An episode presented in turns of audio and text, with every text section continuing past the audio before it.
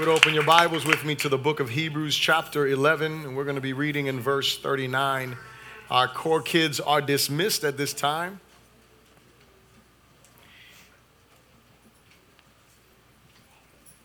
Amen.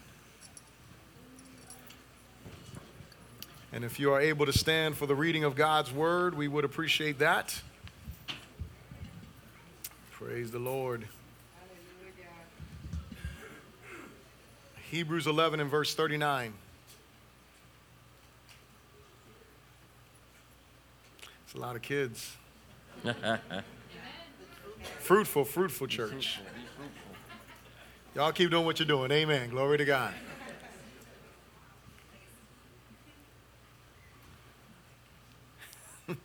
Hebrews 11, verse 39, when you got to say so. so.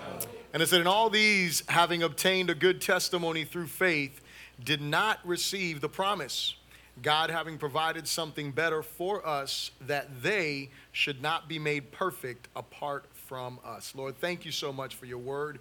That is truth. Thank you so much for the revelation of your greatness and your power. And we just pray, Spirit of God, that you would speak through your word to our hearts today, Lord God. We pray that you would open our ears, that you would soften our hearts. We pray that we would not just be hearers of your word, but that we would be doers of it, Lord God. Let us respond in faith to the truth that we will hear today.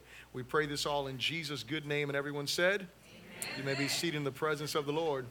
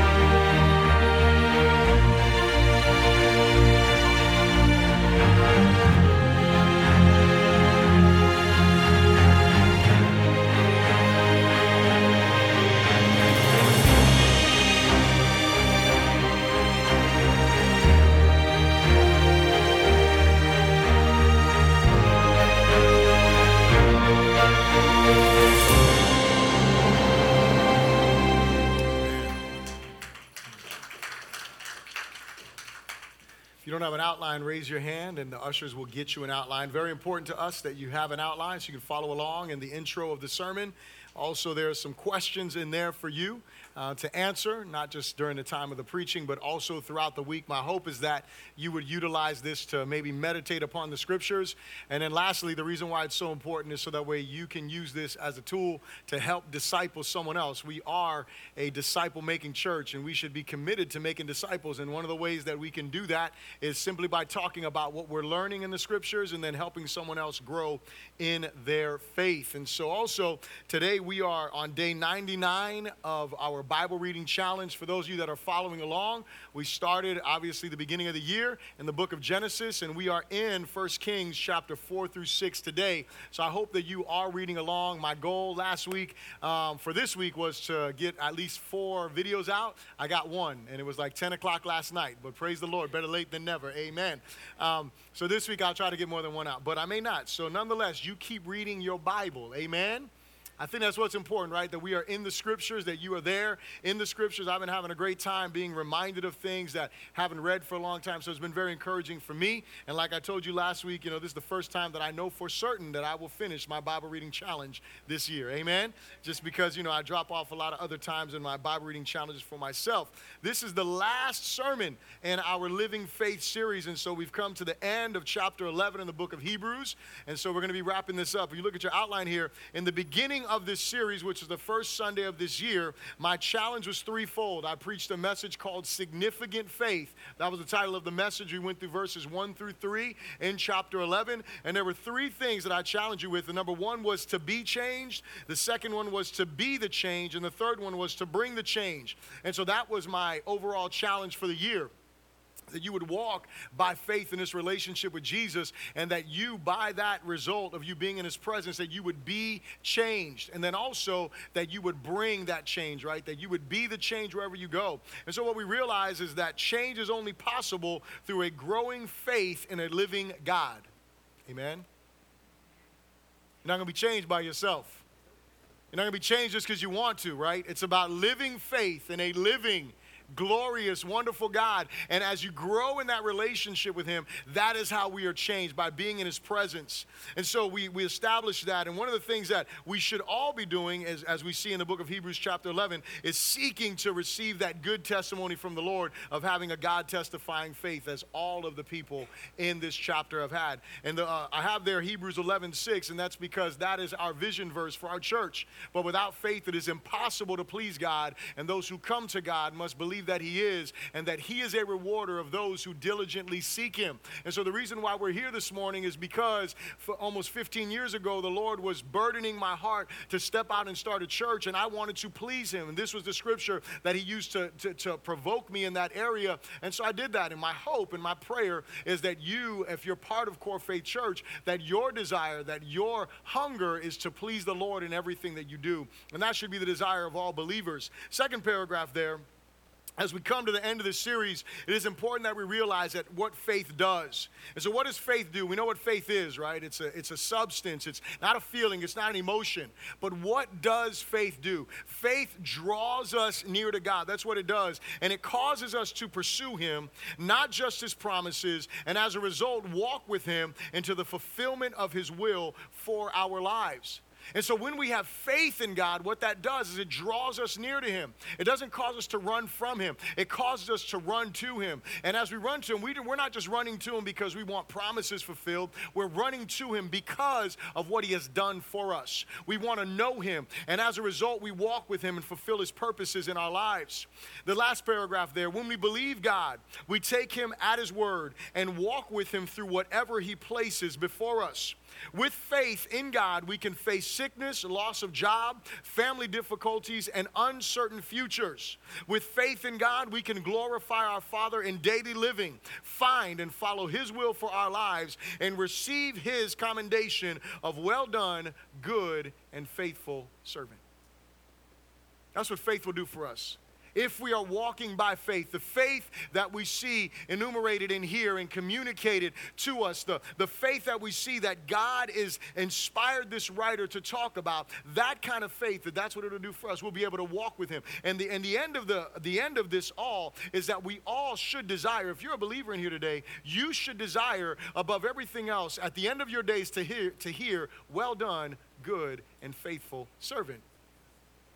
That's what we should all be striving for, right? We should all be striving. And this is well done, good and faithful servant. Notice this is talking about our service. It's connected with us standing before the judgment seat, but it's talking about our service unto the Lord. And so that's what living our faith is. And so God testifying faith, this is the big idea.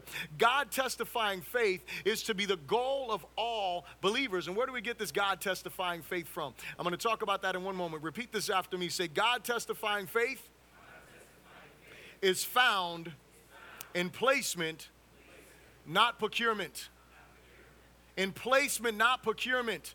And so, what we find here, you look at this verse in verse 39, look what it says here. It said, All these, say all these having obtained a good testimony. That's where we get the idea of this, uh, uh, of, the, of the, the, the, the good testimony that was given, that God is communicating something about these particular people, that He's saying something about them. What that word means is the same word that was there in the beginning in chapter, in, in verse 2, where it says, The elders obtained a good testimony.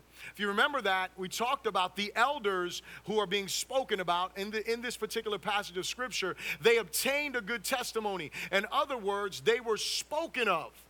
But it wasn't that they were just spoken of. It wasn't just that people thought they were great. It wasn't just that people were saying, uh, you know, all the good things about them. It was that God bore witness of them. Are you here?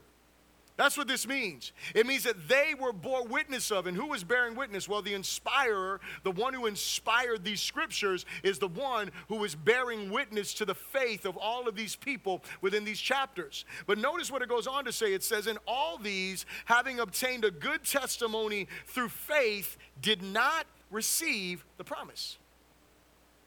Their faith wasn't boasted about because they received the ultimate fulfillment of God's promise. Their faith was boasted about, and God is the one doing the boasting because they believed Him. It was about placement of their faith, not the procurement of everything that they wanted or everything that they thought they were going to receive. And why does this matter so much? Because they were testified by God. What we learned, look back at verse 13. Look what verse 13 says. It confirms what we're reading here. It says, Then all died, these all died in faith, not having received the promise, but having seen them afar off, were assured of them, embraced them, and confessed that they were strangers and pilgrims on the earth. And so, what does this tell us? It tells us that these people didn't get everything that they wanted. We learned last week in the, in the sermon last week, remember, there were two groups of people. There was one group that all of us want to be part of, right? There's one group, we all want to be part of that group with David and slaying the giants. Amen. I want to slay the giants, right? We all want to be part of, you know, the Shadrach, Meshach, and Abednego guy. Hey, man, we got out of the fire. We all want to be part of Daniel in the lion's den. We don't necessarily want to face the lion, but you know what? If we, if we have to, we want to make sure that we made it all night. Hello, somebody right? Like those are the people that we want to be. We don't want to be the other list of people that are there that were tortured. We don't want to be tortured. Hello. We don't want to be sawn in half. That's what the scripture says. We don't want to go through those things. But both of these groups, whether it's the group you want to be part of or the group you don't want to be part of, the Bible testifies of them having the equal faith that bore witness, good testimony about them. God says that, that, that they are a people that we can look at, a people that we can admire. And so, again, it is about placement, not about procurement. And here's the, here, here's the thing. Sadly, due to our results oriented culture, many people's faith is minimized because they don't see it actualized in the present. Are you here? You know, you see somebody who is praying to God for this or praying to God for that or believing God for this or believing God for that, and you don't see that thing come to pass, and all of a sudden, oh man, that person must not really have faith. I told you about the one preacher, he was a well, what they called an apostle of faith. This is a man, I mean, he's, he's a preacher of faith, you know, many healing crusades, God used him greatly. told you about him. And his daughter was deaf in one ear or something like that, and she used to walk around with a horn, and he would say in his crusades with his daughter sitting right on the stage, oh, she just doesn't have faith enough to be healed rough. It's rough, right? But that, but that was the type of faith that he had. But at the end of the day, is it that she didn't have that faith or was it that God said no? Is it, and I, asked this question last week. I'll ask it again because there's new, new face in the building. Is it okay for God to say no? Absolutely, right? He can say no. And so, again, it's about where our faith is placed not about everything that we get, because we know that we may not get every single thing that we want. We may not get all of the answers that we want. We may not get everything the way that we are intending and hoping for it to happen. The reality is we have to place our faith in Him. You see, because God is the one who answers yea or nay about bringing His word or His will to pass in our lives. It's Him. Our faith is a conduit, like a branch is to the fruit. Can I ask you this? What does the branch do on the tree to bring the fruit about? Nothing. Nothing. The branch just hangs there. That's all it does. There's, there, there's a root that's, that's going on. There's the vine that's going on. And there's something happening. And the branch is just sitting there. It's just there. It's not, it's not working. It's not, you know, it doesn't wake up every morning sweating like, okay, we got to get this fruit out. Right? That is not what the branch does. And what does the Bible say about us? Jesus said, I am the vine, you are the branches. That's what he said. And so it's not me that bears the fruit. It's not me that brings the fruit to pass. It is God who does that. It's the same thing with His will in our lives. It is Him who says yes. It is Him who says no. It is Him who brings it about. What are we responsible for? We're responsible to be there. Hello. We're responsible to be faithful with what we know. I will say this, and I want you to think about this. It takes more faith to endure than it does to escape. See, we all want to escape. But it takes more faith to endure something than it takes for us to escape. Because you know what? I can if, if I if I'm battling with something in my life and God delivers me from it like that, look, it may have taken some faith to get there. But if God says, you know what, son, I'm gonna walk with you for the next three years through this trial, which one took more faith? And we were talking about this in first service and uh, uh, when we were praying before first service, and as we were as we were praying together, Lizelle brought up. She said that she got a post on her CNN, um, a little a thing from CNN saying that there was two churches that were bombed in Egypt, and all these people died. And can I ask you a question? Let me ask you this: Who did it take more faith from to go to church today, you or them? How many of y'all thought, man, I might get blown up today when I go to church? I mean, just be real about it. Maybe like three of you might have thought about that. But the rest of you, I'm, I'm serious. Like, like three people thought like maybe something could go wrong today, right? Like the security team is like, you know, thinking about stuff, you know, but most of us were not even thinking there's a potential that Core Faith Church is going to get blown up this morning. I know y'all are nervous right now. Oh my goodness, this could happen. It could. I'm just saying. And hopefully you're saved, okay? But here's the thing. The, the, the reality is for us, what our faith took what? Took us to get up. Some of y'all were whining and crying, didn't want to get up today. Hello hit the snooze button 100 times. That's why you came to second service anyway, but you know. You plan to go to first service, couldn't make. But here's the thing these people in Egypt and around the world, I mean, they don't know. I mean, this is like, I mean, it's, it's a different scenario, right? I'm not saying, again, you know, if you, if you were next to a church, you know, that that happened at, it would be the same way.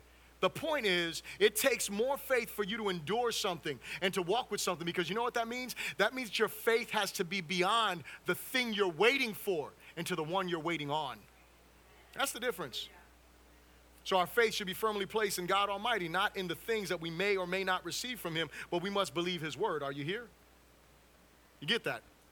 You must believe what His Word says. He makes His will known to us in His Word. And so we live our lives believing, trusting, just like Shadrach, Meshach, and Abednego did, believing and trusting. Listen, God can deliver us. If He does, great. If He doesn't, it doesn't matter.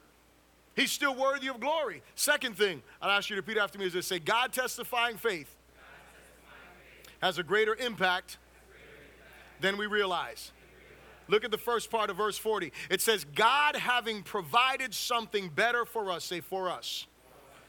God having provided something better for us. Now, let me just give you a, a, recap. When we're looking at the book of Hebrews, they're not sure who the writer of the book of Hebrews is. Some people believe it was the Apostle Paul, but he doesn't make himself clearly known. The writer never makes himself clearly known. Some people thought it could have been Apollos, some people thought other people. The bottom line is, we don't know who wrote it. We are very clear on who he was writing it to we are very clear on the doctrines that are being ex- examined and the things that are being exposed as we're walking through this. And so, what is he saying throughout Hebrews the whole time? He's talking about better promises, he's talking about the new covenant, he's talking about the superiority of Christ over the law, he's talking about the necessity of faith as the Hebrew believers struggled to live by faith alone. That's the reason why this book was written because these Hebrew believers believed in Jesus, but they were struggling to just believe in Jesus apart from their works. You get that? There was this thing in the Reformation called sola fide, and what it was, it was solo faith. And the whole thing was, in looking at the Catholic Church and everything that was going on at that time, there was, there was Jesus plus works. You had to do all of these works to make sure you were getting into heaven. And the reformers came up with this term, one of the term, one of the five, and it was sola fide. And sola faith, so only faith, faith alone, right, is what they were saying. And this is what they were struggling with. And can I tell you something? There's a reason why hundreds and hundreds and hundreds of years after the book of Hebrew was written that someone had to come out, the reformers had to come out with that term, sola fide. You know why? Because we're all the same way. We all want to try to prove ourselves to God. We all, when, when we talk about pleasing God, that's different than proving yourself to God. Are you here? There's a difference between living to please Him and proving something to Him. See, my child doesn't have to prove themselves to me. All they have to do is live for the glory and honor of God. That's what they need to do. They need to live to be pleasing to me. That's what, that's what needs to happen, right? That's what our kids are supposed to be doing. They're, they grow up and they want to please their parents, they want to do the right things. Hopefully, hello. Right? And for us as believers, when we come to faith in Christ, we are not trying to prove ourselves to God. We shouldn't be anyway. But some of us, and listen, I can talk about myself. I know for me, and many times, especially as a younger Christian, I was proving myself to God. I was showing God how faithful I was. I was showing God. And I, I remember, you know, thinking back, you know, I, I, used to love to, you know, I, I don't nec- I don't love this at all, but, you know, I used to love, I, I was like fasting all the time. I was like, man, I got to fast. It isn't because I like to fast. I just thought it was like really holy to fast. And I was proving to God my sanctification and my holiness, you know. And then there, there came a point in my walk where I would go to start fasting sometimes, and I'd be like, yeah, I'm gonna do a three day fast here. And then I would get to like day one and a half. I'm like, God, I don't know if I'm gonna make it through this here. I don't know. And, and I started feeling really condemned and, you know, overwhelmed and all of these types of things. And ultimately, God wasn't looking for me to be fasting or anything like that. He's looking for me to walk by faith in Him. That's what He's looking for. It doesn't mean that I don't come through with my commitments to Him. Ultimately, it's about me living for His glory. In a, see, here's the thing I want you to get. Nowhere was what, what was the writer of this book trying to condemn the righteous works. What he was condemning was you thinking your righteous works earns you righteousness before God. That's what he was saying. Because the Hebrews were stuck between faith in Christ and obeying the law and making sacrifices. There was still the sacrificial system that was going around at that time. If you read through there, you'll see they were still killing animals, they were still doing all of these different things. And what the writer was trying to communicate is listen, there is something better here. And so the whole purpose of Hebrews 11 is to show what? He's showing them that even before the law, people were justified by faith. Are you here? That's what this was all about. It was about him, it was about him showing them. Listen, Abraham, he wasn't, he wasn't obeying the law, and that isn't why he was great. He was great because he was a man of faith. Moses didn't have the law, and he did what? He obeyed God. He was a man of faith. Obviously, he got the law later on. And so, these people of faith, it wasn't because of their perfection, it was because they put their faith in God. That's what it was about, showing them there was something better. But even in that, listen, what I want you to realize is that they didn't receive the promises according to the scripture. They didn't receive the fulfillment of the promises the way that they were looking. They were looking forward to Jesus coming. That's what they were doing. And they didn't receive that promise. But it tells us that God having provided, verse 40 there in the top, God having provided something better for us. And so, our faith in God, when, when, we're looking at what, what He's communicating here, is that this better for us is Jesus. This better for us is Jesus. And, and he's, he's communicating and letting us know that what happens is they were looking forward and we look backward. They were looking forward to Jesus coming. They were, they were looking forward to, I'm going to talk about them not being complete yet, but they were looking forward to Jesus coming, and we look back toward what Jesus has already done on the cross. And so it's about us walking in this faith. And here's what I want you to think about for a moment. If our forefathers, beginning with Abraham, had been unfaithful and disobedient to the revelation of God, you and I wouldn't be here today. Are you here? These people are written down as people who were faithful. Now, listen, you can, we can argue. Well, you know, God is sovereign. Amen. Someone say amen to that. He's going to bring about his, his plans. Someone say amen to that. But what I'm going to tell you this is that these people here are the ones that God used in order to bring us here today. Are you here? These are the people that are there. And so I would tell you this either we wouldn't be here or there'd be a different list.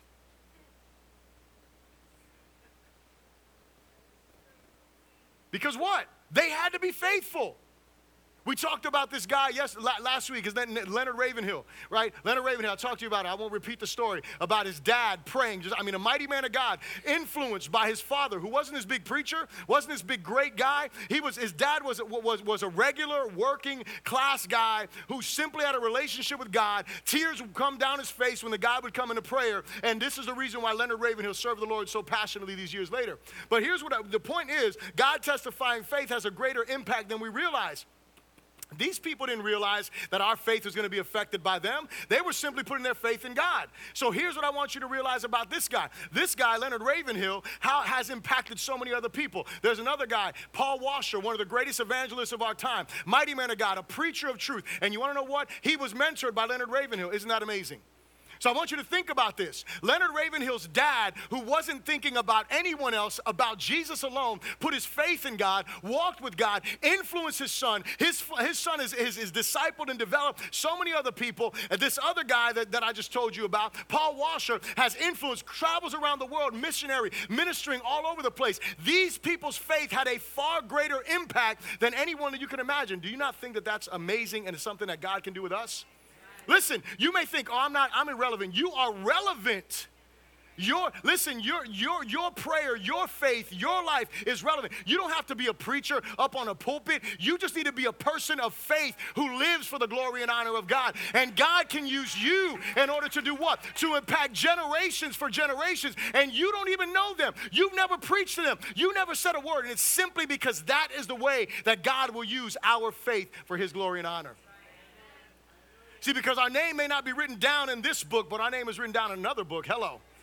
Uh, and, and, and, and here's the thing God still, you know, by faith, you know, He's still doing things. Remember that video there? It's not just something you just put on every week. God is still testifying about those who put their faith in Him. Do you think not? He is still communicating about those whose faith is in Him. And listen, it's not because someone is boasting about them, God is doing it all on His own. Hello. It's got to be our heart. We have to understand that. And so the third thing I'll ask you to repeat after me is this say, God testifying faith is communal, not individualistic. God testifying faith is communal, not individualistic. Look at what it says here in verse 40, the second part. It says that they should not be made perfect apart from us. That they should not be made perfect apart from us. And so here's the thing that I want you to realize. I read, I read a book a while back. It was called Restoring the Jewishness to the Gospel. I don't know how many of you know this, but Jesus was Jewish.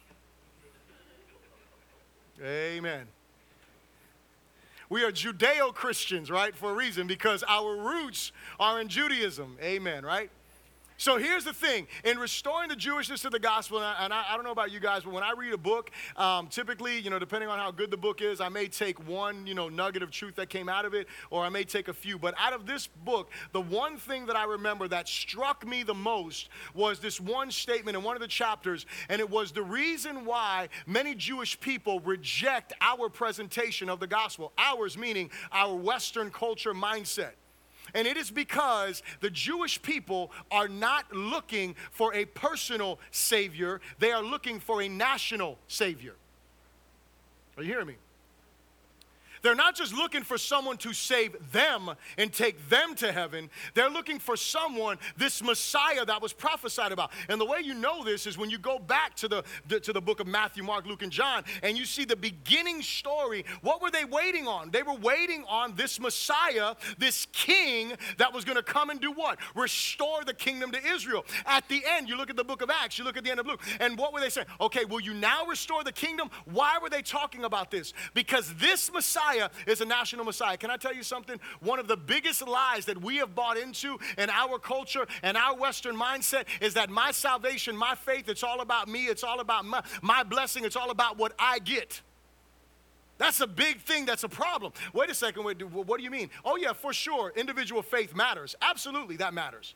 But what I want you to realize is that we have to think beyond our individual selves and we have to think about the community of believers. Are you here? This is what should be happening. We should be thinking because we are not a chosen person, we are a chosen people. A chosen generation. We, we're talking about a group, right? So this is what we're talking. It's not just a, a person, right? It is the elect of God. That's who we are. Amen, somebody? The elect talk, plural. The word is plural. It's talking about a group of people that are the elect of God. And so we have to realize this that this is the way that God is communicating, and we have to have the right mindset. But how can I prove this? Well, let me just give you a couple of places where you can reference. The first one is if you look at Genesis, you do not have to turn there right now, but if you look at Genesis chapter 12, think about this for a moment. Genesis chapter 12 is a conversation in the beginning when God is calling Abraham to do what? To leave his father's house. And when he has the conversation with him, he tells him, Leave his his father's house, go to a place that, you, that I'm going to show you. And then he tells him what? He tells him, and I will bless you. And he doesn't stop there. He says, and you will be a blessing, right? Is that not what he said? I will bless you for what? So you can just walk around blessed. So you can walk around blessed and highly favored. Hello. That's Abraham, that's what I'm going to do for you. No, no, no, no. I'm going to bless you so you can be a blessing. He ends the exhortation or the call to serve him with saying what? Through you, through you, right? All the nations of the world are going to be blessed. So that's so the first time that we see this communication of this blessing, the first thing that God points out, it's not about you. Okay, let's fast forward. Let's go to the New Testament. We'll move on there. We look at the New Testament. You look at Acts chapter 2. You, you, write this down again. Acts chapter 2, verse 37 to 39. The Apostle Peter, he is preaching, he is ministering, and all of a sudden these people have this great conviction. And when they have this great conviction, they ask him, What must we do? And he tells them to call upon the name of the Lord to repent of their sin, and they shall be, they shall be saved. He tells them, Because the promise, right? The promise is unto you and unto your children and unto all of those whom the Lord will call. That's what he tells them. It's not about them, it's generational. It's something that is bigger than them. Well, you fast forward a little bit more in the book of Acts. You look at Acts chapter 11, verse 14. It is the apostle Peter. And the reason I want to point out apostle is because this is not some Joe Schmo that is just talking, okay? This is not some book that I'm getting this information out of. This is the book that communicates us the way that our God thinks. What he says there is in his recap, the Apostle Peter gives a recap of what the Lord communicates to Cornelius, who was a Gentile, not a person who was part of the covenant people of God. And he goes in when he's given the recap, he talks about salvation being to who? Being to him and his household, him and his family. And then you fast forward a little bit further. You go to Acts chapter 16. You remember the story? It is a guy, it, it is Paul and Silas are in prison.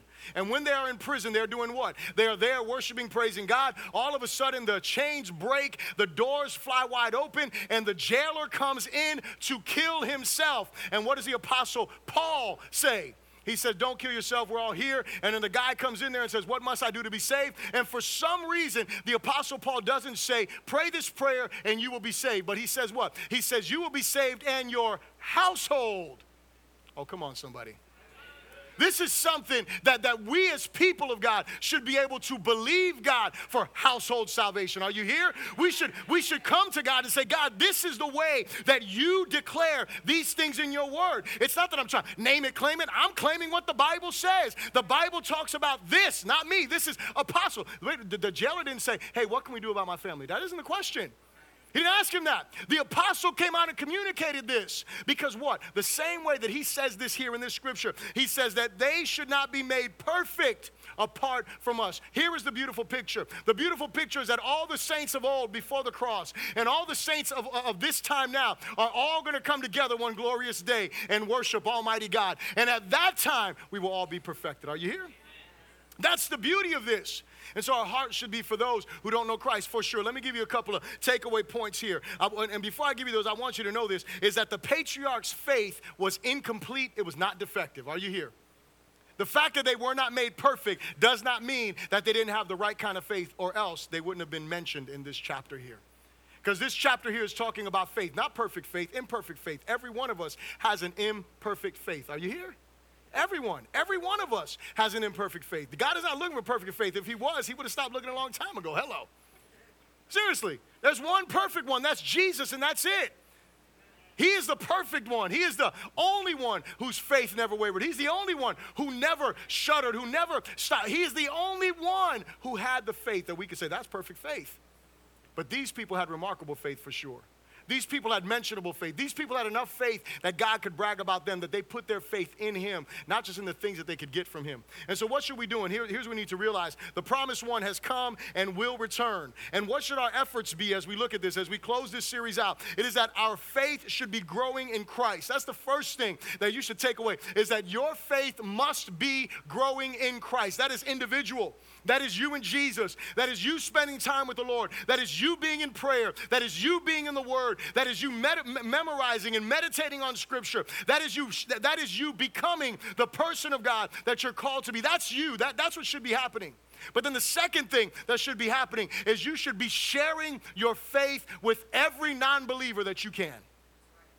The first thing is that you need to be you need to be growing in your faith. But the second thing is that you are sharing that faith, that faith that you're growing in, that faith that is becoming overwhelming, that understanding of the gospel of what Jesus has done for you, that you were separated from him from birth because of your sin, that you that, that he died for you in your place so you could have a relationship with him, growing in that faith and that understanding of what God says and who God says you are. Growing in that faith, you should want to share that with those who don't know Jesus.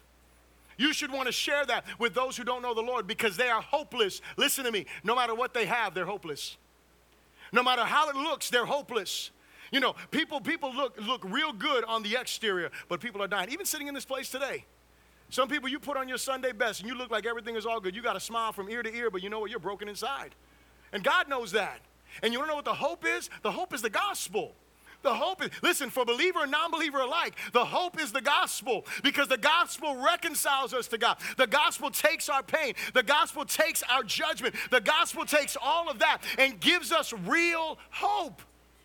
That's why it becomes so important. It's not because I'm great. Listen, because I don't deserve God's grace. I don't deserve God's love. I don't deserve God's word. Listen, even on my best day, I haven't arrived. And on my worst day, surely not. Hello. But this is the beauty of that gospel. And then the third thing that we should be doing so, number one, we should be growing in our faith. We should be growing in our relationship with Christ. The second thing is because, because of that, we should be sharing with others. And the third thing is that we should be making sure that we are helping other believers grow in their faith. We should be part of that. Listen, everybody in this place at a different place. Some of you, you've been a Christian for three minutes. Hello, somebody. Some of you have been Christian for three months. Some of you have been a Christian for three years. Some of you have been a Christian for 30 years. I don't know. And can I tell you something? Every one of you has something to offer everyone else. Are you here? For you that have been a Christian for three minutes, you have something to offer. Don't think you don't.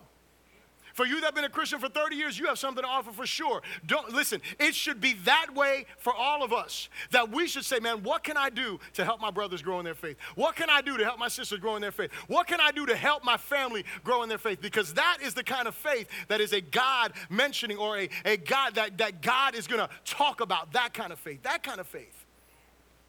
The kind of faith that God testifying faith. And so, my question is this, and it's real simple Are you living a God testifying faith? That's my closing question. Are you living a God testifying faith? Listen, I want you to know that this is a question that can be answered. This is not, this is not some um, rhetorical question. This is not some, like, you know, subjective question. This is an objective question. What do you mean? We're going to stand before his, before his judgment, for sure. Every one of us. And this is what God tells us in, in, in the scriptures that we read in, during, during our communion time.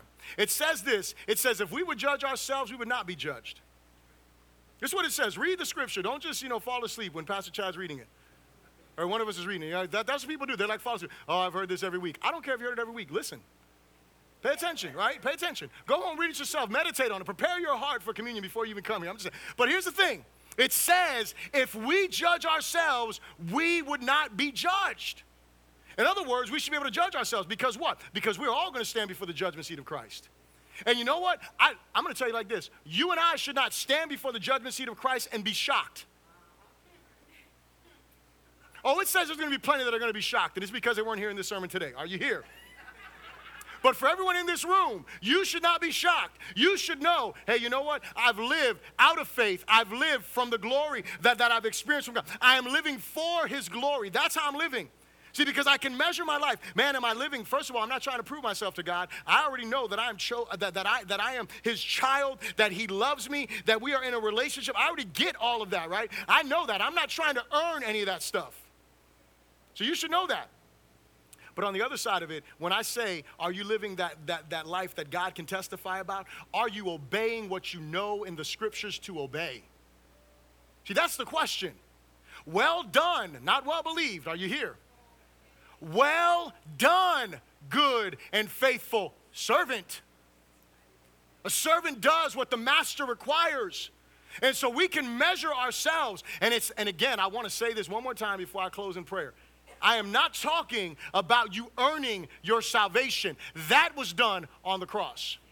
Your faith has to be in Jesus. But what I want you to know is that Jesus, because those words that I'm quoting, well done, good and faithful servant, those are already paired up with those are paired up with some other words, and those letters are in red because Jesus was speaking, and he says, Many will come unto me in that day and will say, Did we not prophesy in your name? Did we not do great works in your name? Did we not cast out demons in your name? And he will say to them, Part from me, I never knew you, you worker of iniquity. Here's what I want you to understand is that salvation is secured in Christ for sure, but you cannot disconnect works from your salvation. Are you here? God doesn't do it. Because here's the thing I'm going to live. That's called fruit. The fruit of my life is the works that I do, not by my ability, by His ability. Are you here? I'm not earning my salvation. Jesus did that. But I'm going to give an account for the life that I live. I'm gonna, you're gonna give an account for the life that you live. And if you're saying, you know, I was talking to someone about, you know, security and salvation. Listen, anyone living in sin, you shouldn't be securing your salvation. Oh, y'all can say amen to that? Understand this. If you are in this place today and you are living in sin, you should not be like, yeah, me and Jesus are cool. You're not cool. You're not okay with Jesus. Well, you know, I prayed a prayer. I don't care how many prayers you prayed. Well, I cried. I don't care how much you cried. Well, I, I don't care how much you worship. You ain't really worshiping because you're, any, listen, you should not feel secure if you are living a life of sin. God gives us commandments in His Word. He tells us what and how we're supposed to live. And so, how do I know when I come before Him that I'm going to hear, Well done, good and faithful servant? Well, here's how I know this because, because of this thing, because I know my faith is in Jesus, it is not in Jason at all. I don't trust myself for, for my salvation, it is in Him. But what I do know is that I live, and, I, and, I, and I'm saying this with all sincerity, not perfectly, but I live for His glory and for His honor. And how do I do that? It's not in words, it's because I know what His word requires of me. You know what His word requires of you? Because if you're not living this word, then you're not living a life that is well pleasing to Him. But if you're living what He says, that is pleasing to Him. So I'll stand on our feet and let's pray together.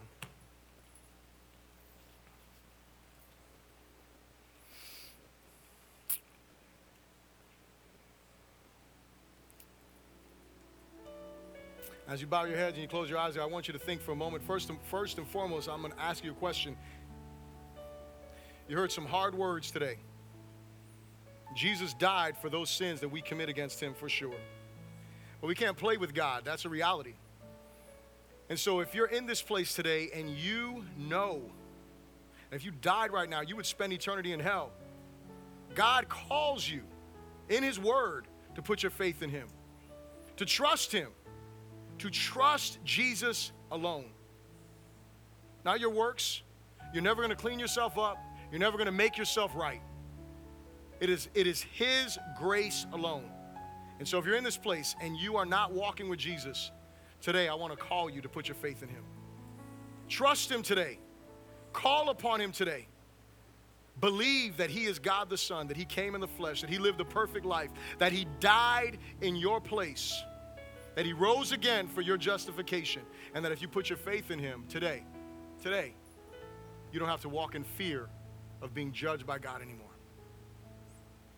I'm not going to give you a formula to pray. I'm going to simply tell you call on Him. Ask Him to forgive you. If you're in this place and you are a believer and you are walking with Jesus, but you know that you're not living in obedience with the scriptures, you're not enduring in the truth like you should, His grace is extended to you. Call upon Him. And if you're a believer in this place and maybe you're just struggling to trust Him, maybe you're just struggling to believe Him, maybe you're going through some really difficult times, there's grace that is sufficient as well. His grace is enough.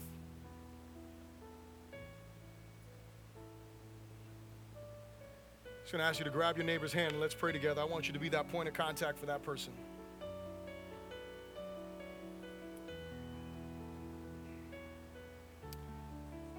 As I pray in general, I want you to pray for that person beside you. Father, I come to you right now in the name of Jesus, and I thank you for each person in this place today. And I pray, Spirit of God, that you would draw the hearts of my brothers and my sisters unto you in a deeper way. I pray for those, Lord God, believers that are struggling, Lord God, in their faith, that are struggling to trust you, Lord God, that are struggling to serve you, Lord God, that are struggling in this battle, Lord. I just pray that you would give them the victory today, Lord God, over that struggle, that you would give them the grace that they need, Lord God, to overcome that battle before them, Lord. Father God, I pray for those believers, Lord God, that, uh, that they just know today, Lord God, that they're not serving you as they ought, Lord God. They're not, they're not obeying your word as they ought, Lord God. I pray that you would give them the assurance of your forgiveness, that as they confess their sin to you, that they would be assured that you are faithful and just to forgive their sins and cleanse them of all unrighteousness, Lord God. Fill them with that assurance, that peace, Lord God, that, that they would know, Lord, that you are there, that you're not giving them a pass, that you're giving them forgiveness, God, that you're giving them the strength today to walk in obedience to the truth of your word, my God. And Father, I pray for those in here that may not know you today, Lord God. Those that are living in sin, maybe those that thought they knew you before they walked in, but Lord God, realize that they that they are living in rebellion and disobedience to you today. Spirit of God, draw them, Lord God. Father, draw them. Jesus, we lift you up today. Draw them unto you, Lord God. Father, bring the conviction of the Holy Spirit upon them, but grant them repentance today, Lord God, that they would turn from their sin unto you, Lord God, that they would recognize that your grace is sufficient, God. Father, do what only you can do in, in the lives of each person in this place. Fill us with your grace. Fill us with your power, Lord God. We thank you for this, Lord.